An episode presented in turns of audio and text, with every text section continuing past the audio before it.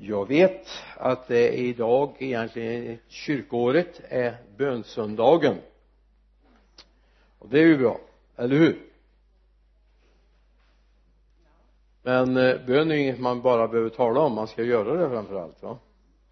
Det är ju det det handlar om. Och för att göra det som jag ska tala om idag så behövs det mycket bön. Så det hör ihop. Jag satte ett tema på fyra korta ord. Det ena är jättekort det är det kortaste ordet som finns. Det är ordet i. Att leva i tro. Att leva i tro. Vi skulle också kunna använda en annan preposition där och säga att leva på tron. Att leva på tron. Jag ska förklara så småningom. Eh, därför att det är frågan om vilken grund har jag för det jag gör? Ska vi be? Jesus tack för att vi ställer våra fötter på trons grund. Våra tankar, vårt hjärta, vårt sinne ska få vila i dig amen. Andra korinterbrevets femte kapitel. Vers 6 till och med vers 10 9 förlåt. 8 ska jag vara till och med. Om jag tittar noga här så det räcker. 6, 7, 8 mm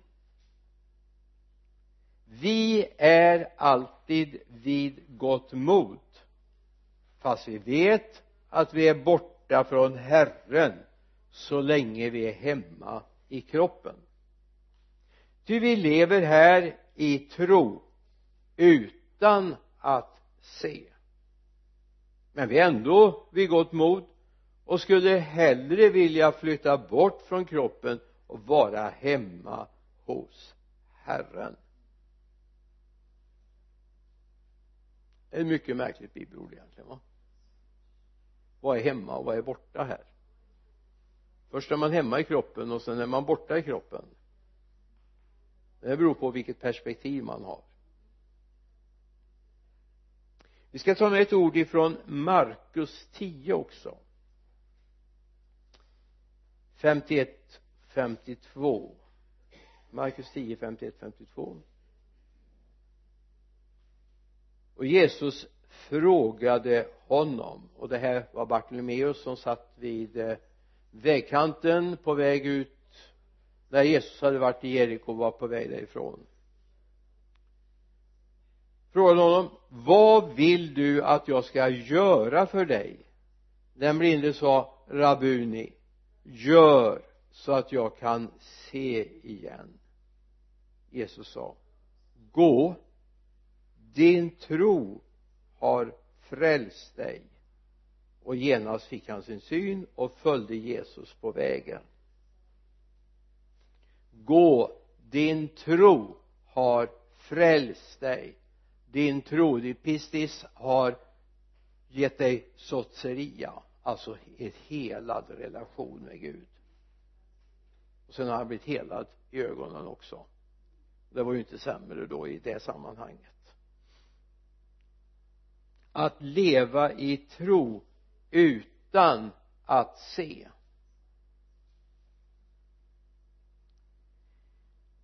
Det är viktigt att vi får fast mark under våra fötter både här i tiden och fysiskt. När jag var liten grabb så var jag med pappa mycket ute i skogen.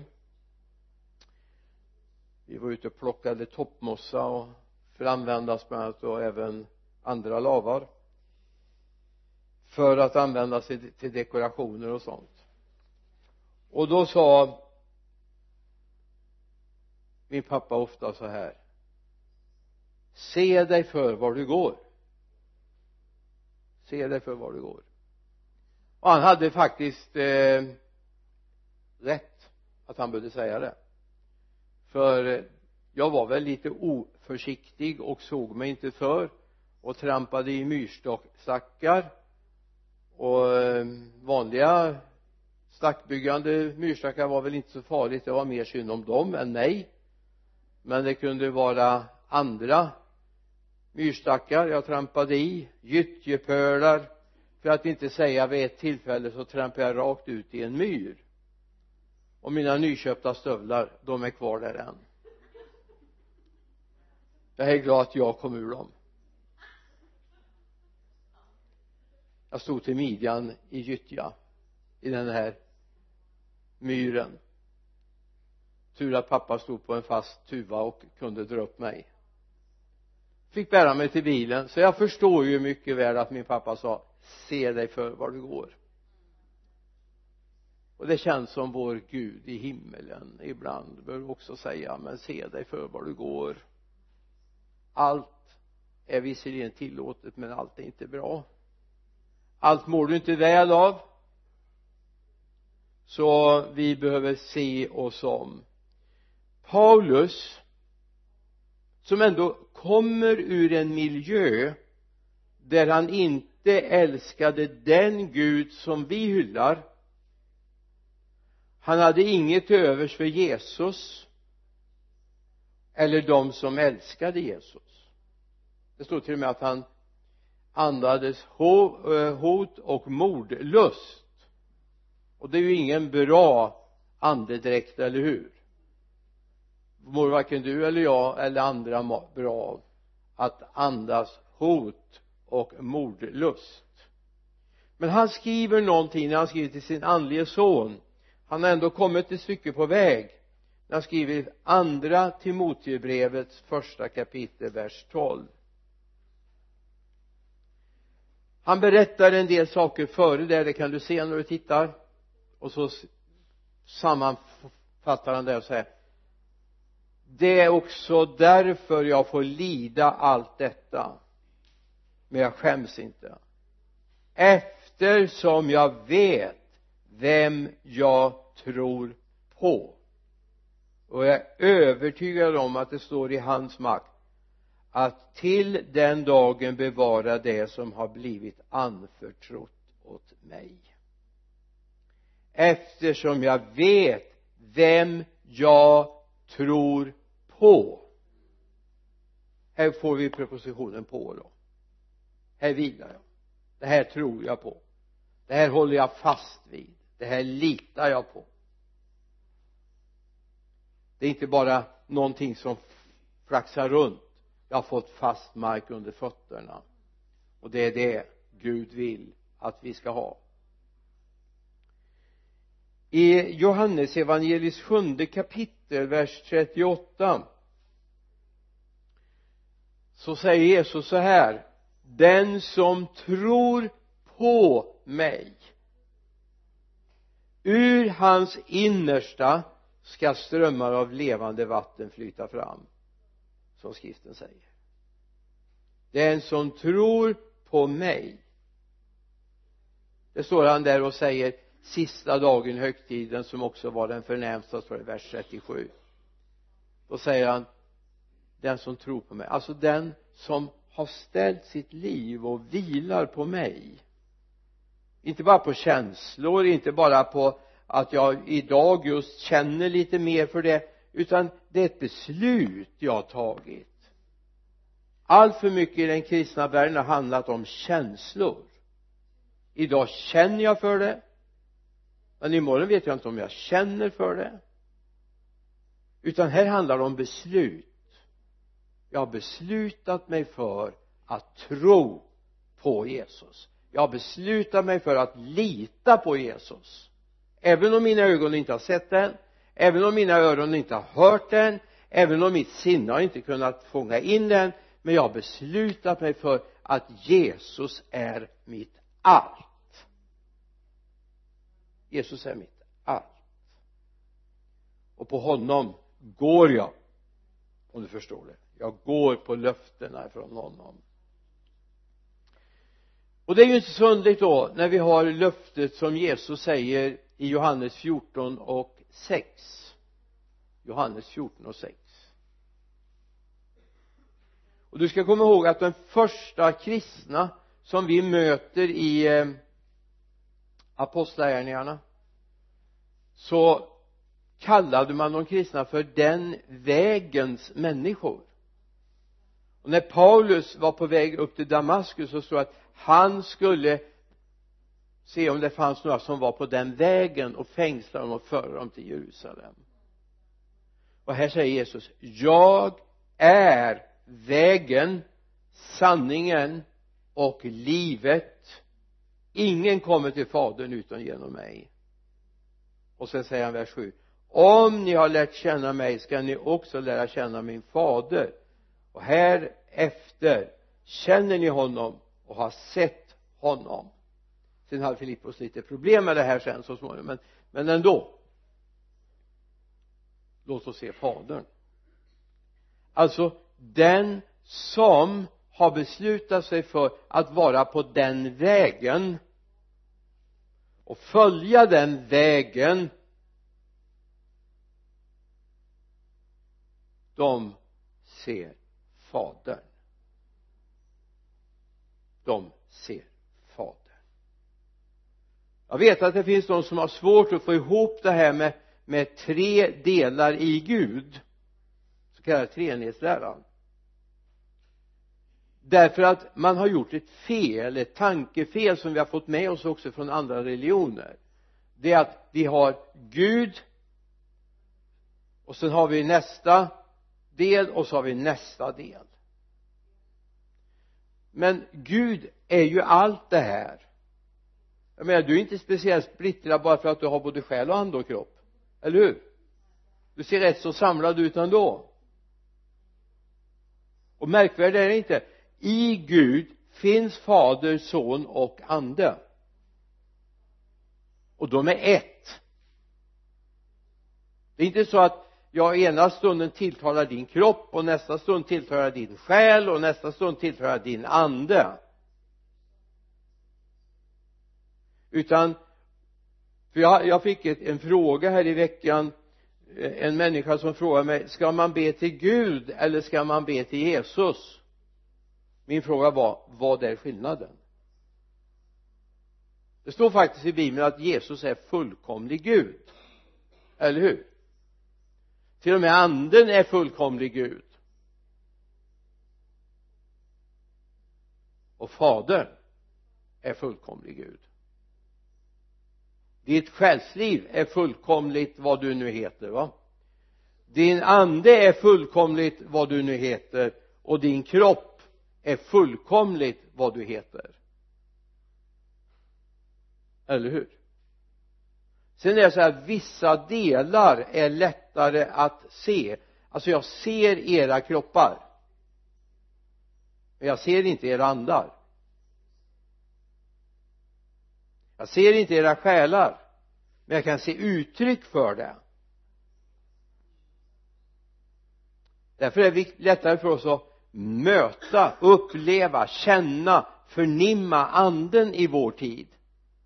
Därför den verkar ibland oss och uppenbarar sonen som i sin tur uppenbarar fadern för oss.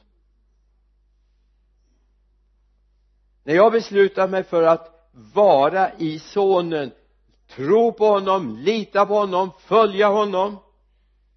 Yes. Då får jag tag också i fadern. För de är ett. Läs Johannes 17 ska du se. Det som vi kallar för Jesu översprästliga förbön. Där möter vi det. I eh, Matteus 7 berättar Jesus en liknelse för vi ska få tag i vikten av att sätta våra fötter på honom. Men nu tar han det i bilden av en byggmästare som bygger ett hus. Matteus 7, 24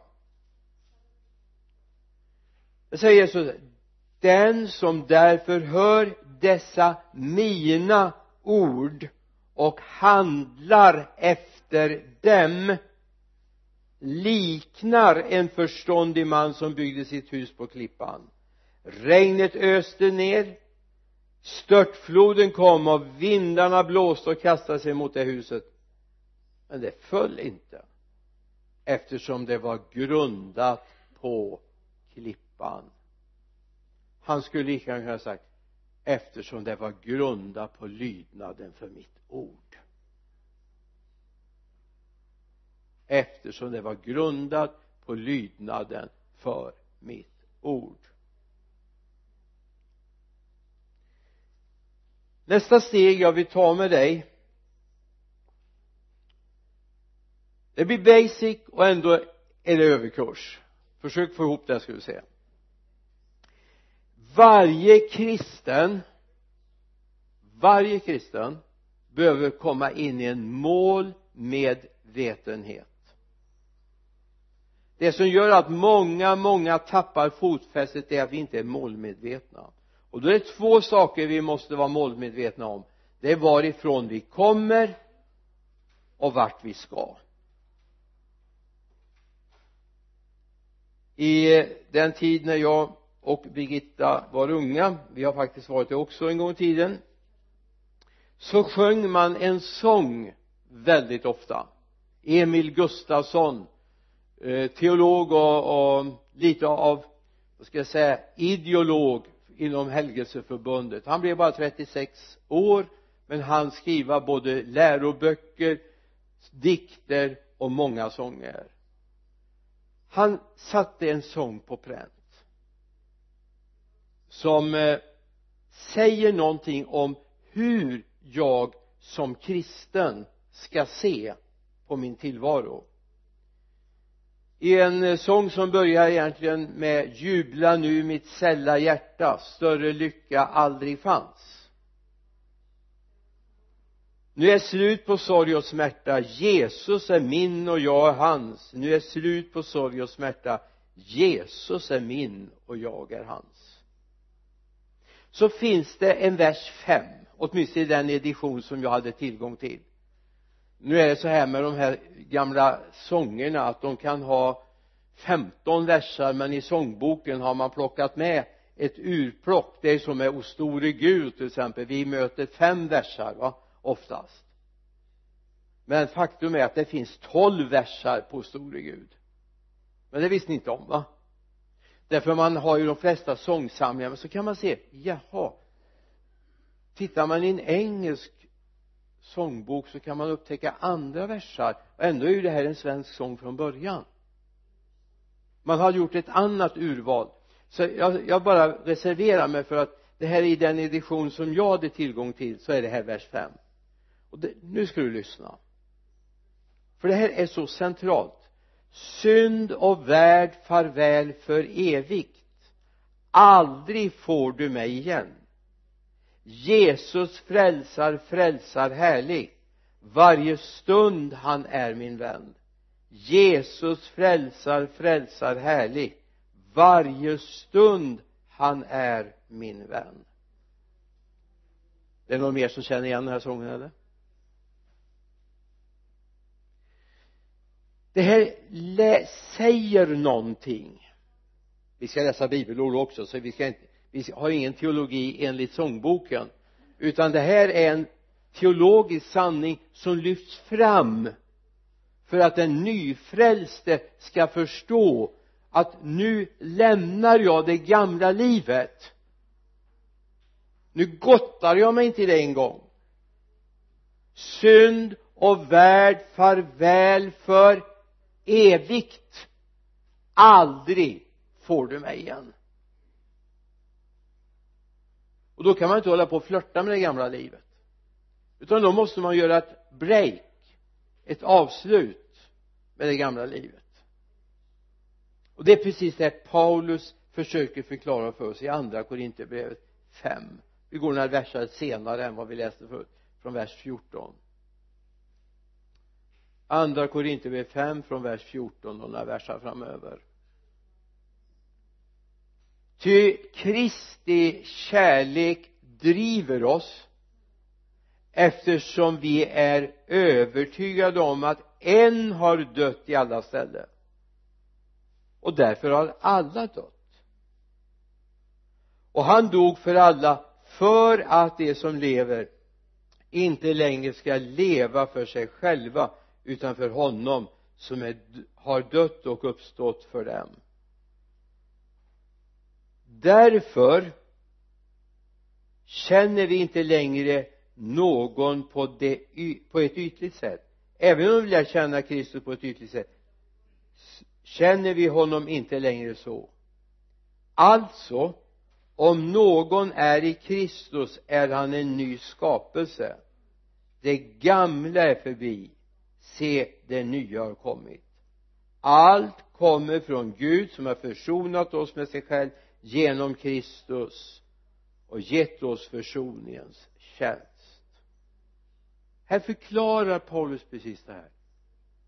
Yes när du blir en kristen släpp det gamla. Det är dött. Och du borde vara död i förhållande till det. Du borde inte ha några som helst känslor. Även om du tyckte det där som fanns ute i världen var det roligaste du kunde till och med drömma om i ditt ofrälsta tillstånd ska inte det beröra ditt hjärta längre?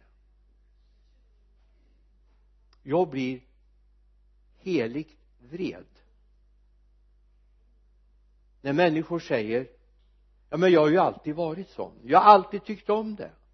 Ja, visst din gamla människa men den är begraven. Den har ingenting med det här nya du har fått av Gud. Det har ingenting med det att göra i dopet begravde jag den gamla människan. Och den gamla människan den rann ur när man drog ur proppen och så försvann den. Den är begravd. Alltså om den nya verkligen har fått en chans i ditt liv så är du en ny skapelse med nya tankar, med nya känslor, med nya intressen, med en ny livsinriktning du måste du göra totalt bokslut med det gamla livet. Synd och värld farväl för evigt. Aldrig får du mig igen. Och det står in på alla områden. Jag skulle kunna berätta själv men jag vill inte gräva i det gamla. Därför jag hade helt andra intressen under en period av mitt liv. Men den dagen jag beslutade mig för att gå med Jesus så beslutade jag mig också för att det gamla skulle få dö. För jag ville ha allt det nya som finns i honom. Till och med jag ville ha en ny personlighet. Ja men ni tror mig inte om jag säger det nu men jag var nog den blygaste människan som vandrade hemma på gatorna i Mariestad när jag växte upp jag var så oerhört rädd.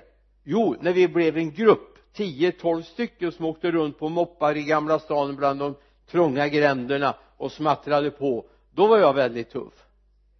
Men åkte jag själv då sköt jag, då gick jag och, och ledde mopeden för jag ville inte störa de som bodde där. Jag gick i en skola bort i den här gamla delen av staden och på min elektrikerutbildning. Jag kunde köra en omväg runt också. Förbi station och upp vid Café Näset och komma upp till skolan för att inte störa. Men nu var vi en grupp då var jag väldigt katig. Jättetuff. Annars var jag väldigt blyg. Men när jag blev frälst så förändrades det här. Jag hade inte behov av att vara den där tuffa längre. Jag blev frimodig istället och det är något helt annat.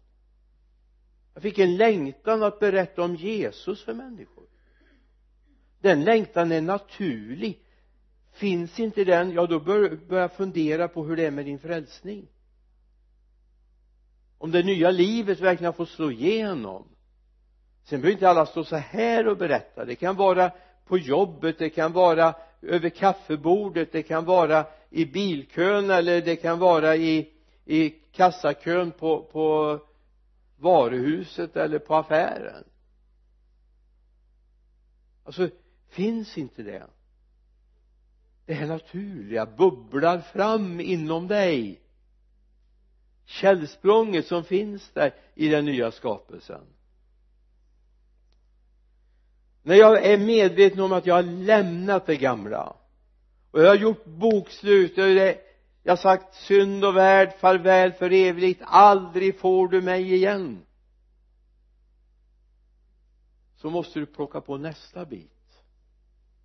Och den berättar Hebreerbrevets författare om i det tolfte kapitlets andra vers. Vi kan ta tredje versen också. Och låt oss ha blicken fäst vid Jesus trons upphovsman och fullkomnare som istället för den glädje som låg framför honom utstod korsets lidande utan att bry sig om skammen och som nu sitter på högra sidan om Guds tron. Tänk på honom som måste uthärda sådan fiendskap för syndare annars tröttnar ni och tappar modet. Du behöver inte tappa modet. Och låt oss ha blicken fäst vid Jesus trons upphovsman och fullkomnare. Vi har en ny riktning för vårt vad som är fokus för våra liv. Vi har inte fokus i den här världen. Vi har inte fokus i det som sker. Jag har inte fokus i eh, nöjesvärlden eller idrottsvärlden. Jag har mitt fokus på Jesus.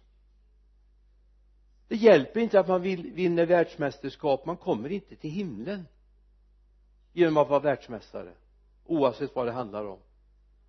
Men de som har fått in Jesus i hjärtat och säger jag älskar dig Jesus. Alltså lyssna. I och med frälsningen när jag medvetet bytt herre och herde för mitt liv så jag beslutar mig för jag ska hålla mig till min nya kärlek. Kärleken Jesus Kristus. Jesus vet att jag var otrogen förut. Han vet det. Att jag höll på med den här världen. Men han älskar mig ändå. Och i och med att jag har sagt Jesus jag älskar dig så vill jag hålla mig till min nya kärlek. Låt dig inte luras att fångas i ditt hjärta av det som hör den här världen till. Låt dig inte fångas av det. Utan Paulus säger så här jag har nöd för er. För jag vill ställa fram en ren jungfru inför honom. Jag har nöd för er.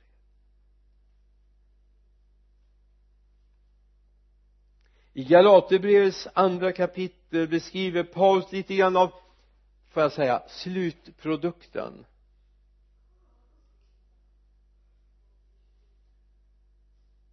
Andra kapitel vers 19 ty jag har genom lagen dött bort från lagen för att jag ska leva för Gud. Jag är korsfäst med Kristus. Och så kommer. Och nu lever inte längre jag utan Kristus lever i mig. Och det liv jag nu lever i min kropp det lever jag i tron på Guds son som har älskat mig och utgivit sig för mig.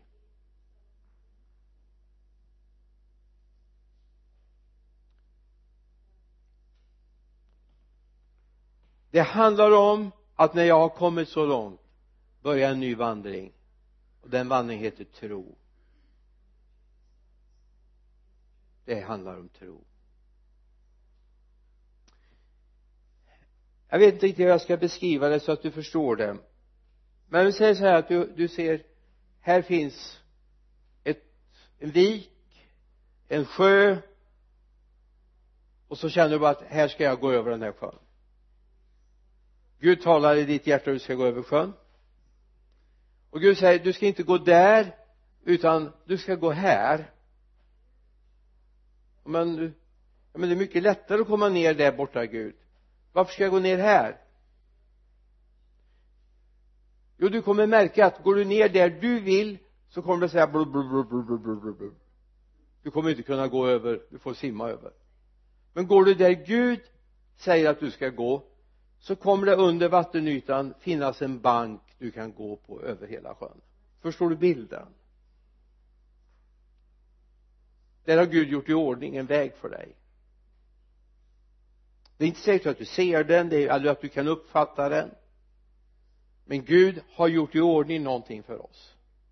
Och att gå på tron är att gå där Gud har förberett för dig. Nu ska jag avliva en av de största myterna som finns kanske. En av de största det är att jag kan tro vad som helst. Visst det är väl underbart. Jag kan tro precis vad som helst. Jag kan tro att jag kan gå rakt igenom väggen här borta va?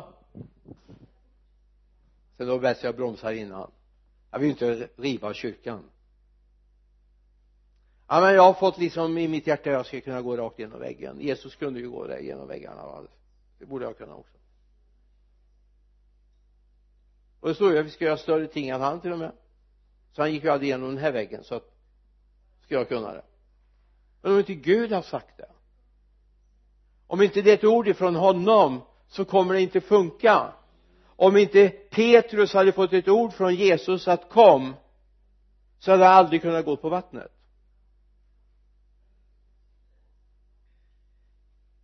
Det var inte bara det att ja nu, nu tror jag väldigt starkt på dig Jesus. Nu tror jag väldigt starkt på dig. Nu tror jag väldigt starkt på dig. Nu går vi. Han hade blivit skyblöt jag vet inte om han kunde simma Petrus en gång. Utan det var på det Jesus säger kom som han kunde gå.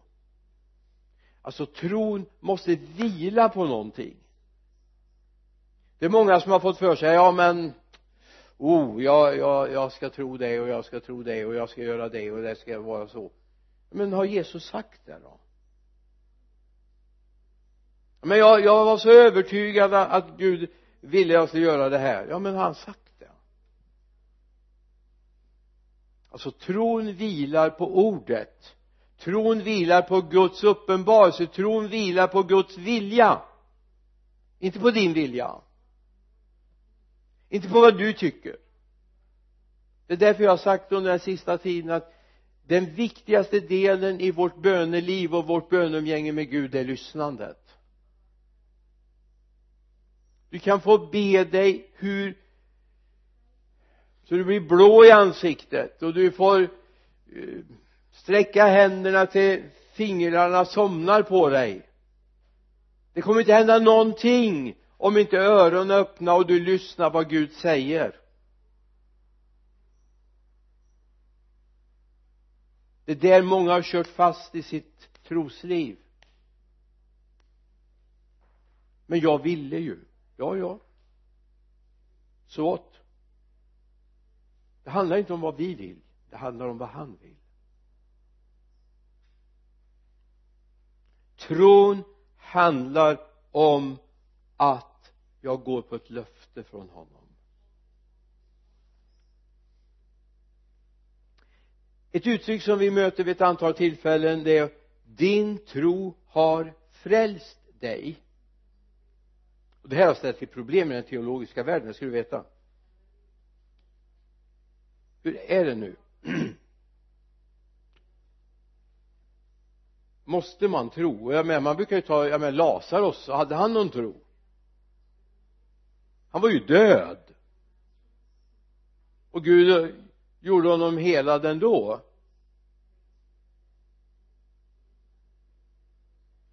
Men i de flesta av de fall vi möter där Jesus säger din tro har frälst dig eller din tro har räddat dig alltså ibland så är sotseria ibland så är rymonai. Rymonai är ryckt ur en fara. Frälst ryckt ur en fara. Frälst helad sotseria.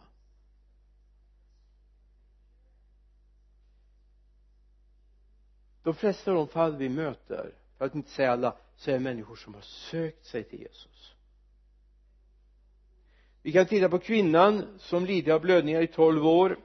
Vi möter henne i Matteus 9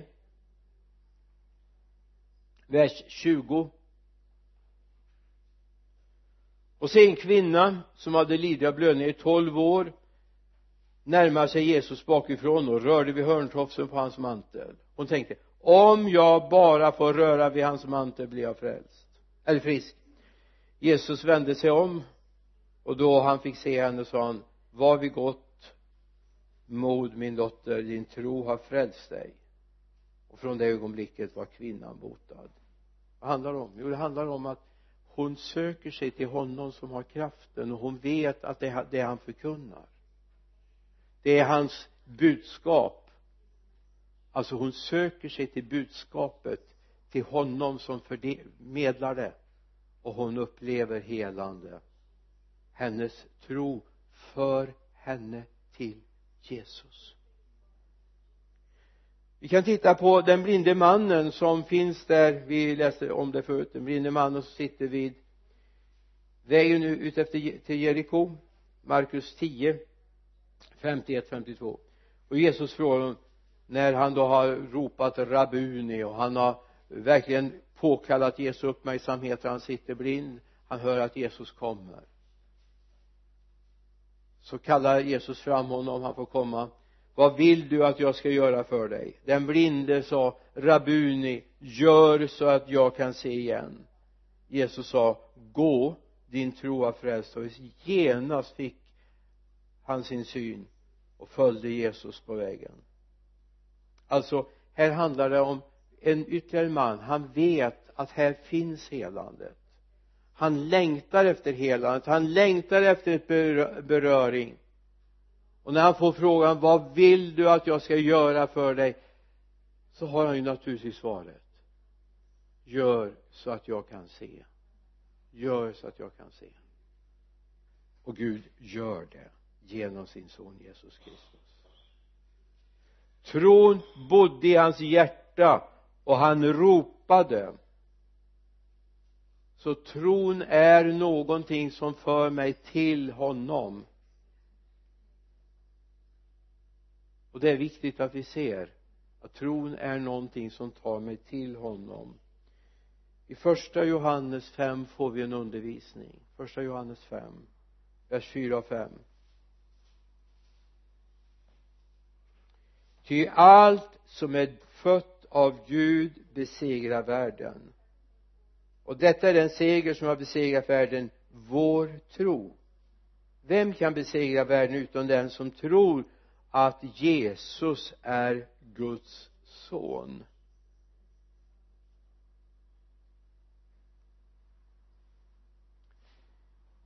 Tron är alltså inte en självständig del. Vi, vi vill gärna dela upp saker i, i tillvaron att här har vi de ljusklädda och mörkklädda eller vad vi nu ska beskriva. Här, här har vi de glada här har vi de ledsna här har vi de ja nej jag ska inte ta några flera former då. Långa och korta kan vi ta. Vi vill gärna dela upp det. Mörkhyade ljushyade och så vidare. Här har vi de troende här har vi de icke troende här har vi de starkt troende och så de mindre tro, troende och så vidare. Det finns inte i den bemärkelsen det finns de som tror och de som inte tror ja. Men tror jag så tror jag. Då står jag stadigt. Jag kan inte stå här vid sidan om och säga att jag tror. Det funkar inte. Då tror jag så är jag där. I brevet 11.1 tron är en fast tillförsikt en prestige står det. Det är alltså en klippavsats som jag står på. Det är en fast tillförsikt om ting som jag inte ser. I brevet 11 och 1 alltså tron är en tro på Jesus Kristus. Sen vet jag att det finns tro på allt möjligt annat men det är inte den jag talar om de som tror på solen och tror på regnet och tror på uh, vet det stubbarna ute i skogen och det finns de som tror på på uh, prylar och de tror på ödet och de tror på allt möjligt. Men, men det rör vi inte vid idag en gång. För det, det är orelevant för en människa att överhuvudtaget syssla med vättar och väsenden som finns utan vi talar om tron på honom som är trons grundare. Trons upphovsman och fullkomnare. Som vi läser om i Hebreerbrevet. Trons upphovsman och fullkomnare. Vem är det? jo det är Jesus. Det är Jesus. Du vet det är med den här tron. Säkert har de flesta av er någon gång använt sig av en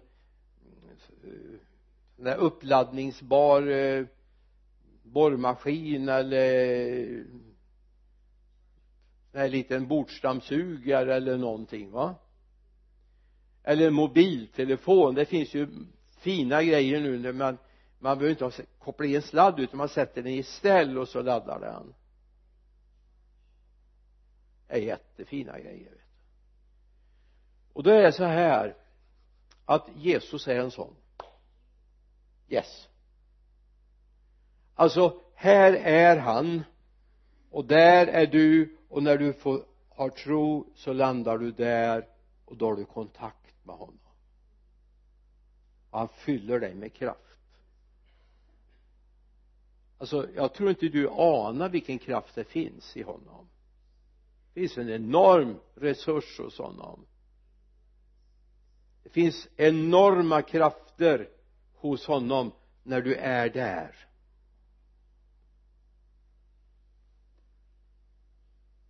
Du är uppkopplad direkt mot honom.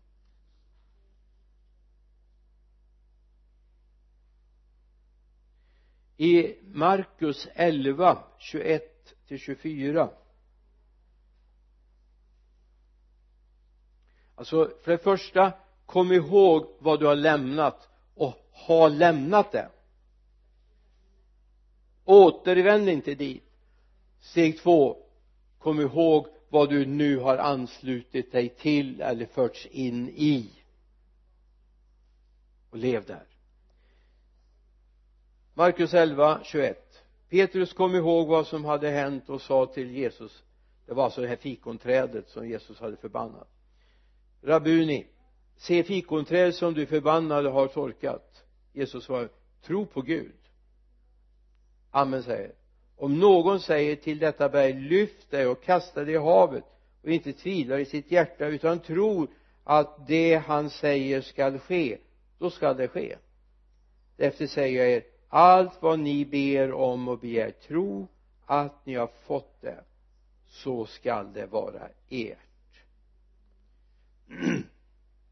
Den svenska texten är inte alldeles lysande här men det finns i, i den grekiska texten en dubbeltydighet som man har valt den ena delen av.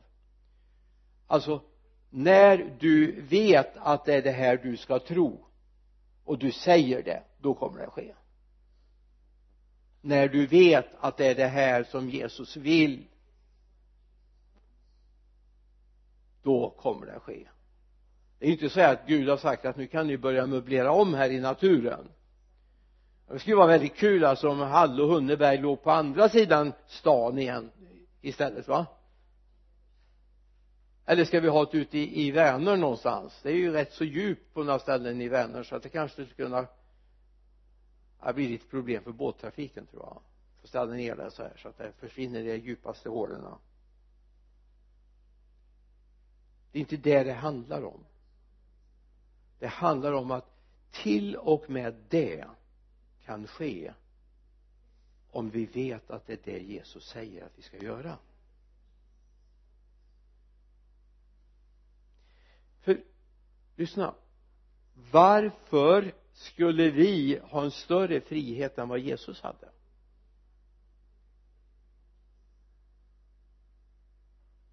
Alltså det är bara okunnighet när man börjar påstå att ja men det här kan man fixa eller säga bara att det här är något eh, bildspråk det här är inget bildspråk. Det här är precis som det är.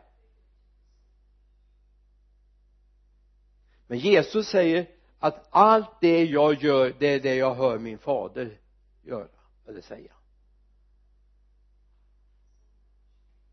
Och jag skulle bara vilja ställa en sån här rak fråga så låt den få bli retorisk då. Du får gärna höra av dig sen då.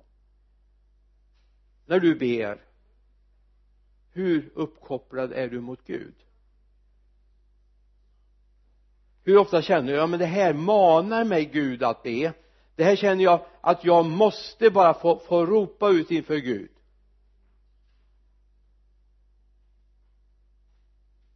Det här, det här är någonting som brinner i mitt hjärta. Det här kan jag ställa undan allt annat för för det här måste jag bara få, få igenom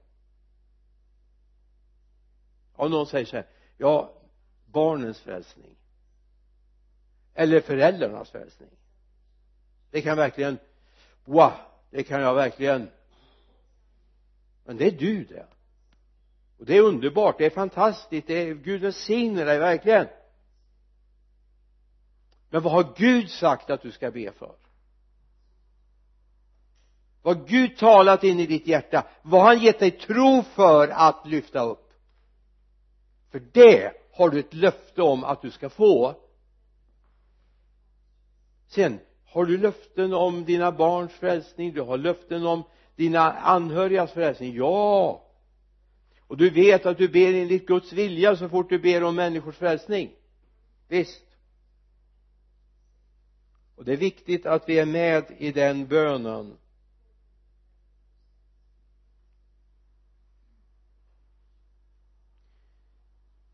Nu vill jag tillbaka till den här bilden jag talade om förut om, om att gå över en vik eller ett vatten och det bär. I andra Moseboks 14 kapitel vers 15 sedan sa Herren till Mose varför ropar du till mig? Säg till Israels barn att de ska dra vidare. Lyft din stav räck ut handen över havet och klyv det så att Israels barn kan gå mitt igenom havet på torr mark. Och så står det så vidare att han ska förvirra egyptierna och så vidare. Tänk dig in i ett scenario jag menar har du varit i problem någon gång? Du vet varken ut eller in. Hur ska jag lösa det här? Det var precis som Israels barn var de tyckte Gud var märklig. Varför skulle vi hit? Här är havet. Djupa havet. Tänker Gud dränka oss allihop? Här var bergssidor på sidorna. Och så vänder man sig om och så ser man ett dammmoln. Och så förstår man här kommer Egyptens här efter oss. Nu löser Gud det. De kommer aldrig i närheten. Det finns ett, ett molnstod och en eldstol som hamnar emellan. Och de börjar ropa. Och så säger Gud till Mose varför ropar ni? Dra vidare. Dra vidare. Yes. Skulle du känna yes Gud ja det är ju fantastiskt. Självklart ska jag dra vidare. När havet ligger där. Klart jag ska dra vidare.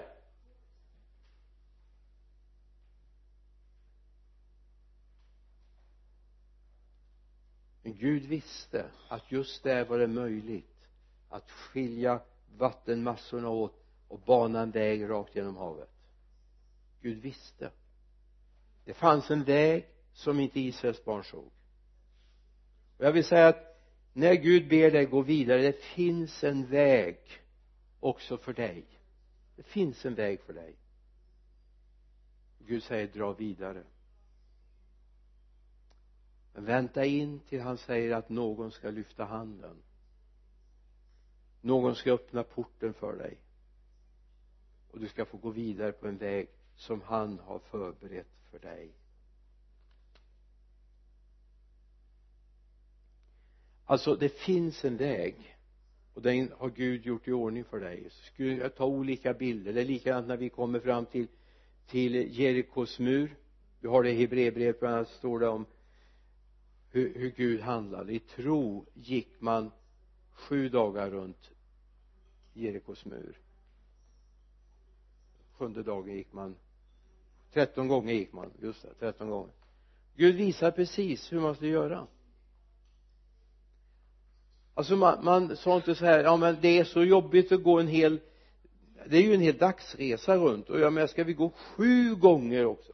Gud det räcker med fem kan vi inte komma överens om det Gud att det räcker med fem?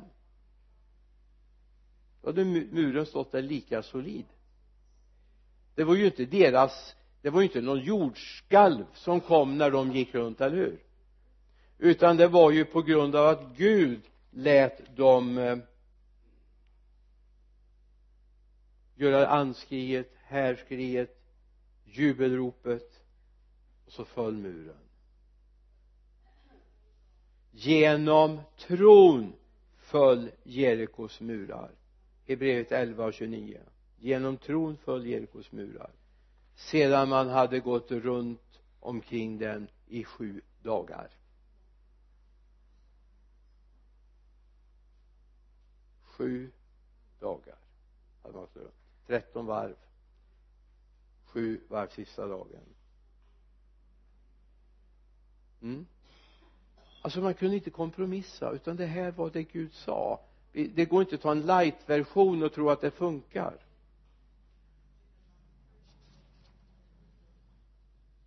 Så nu handlar det om oss.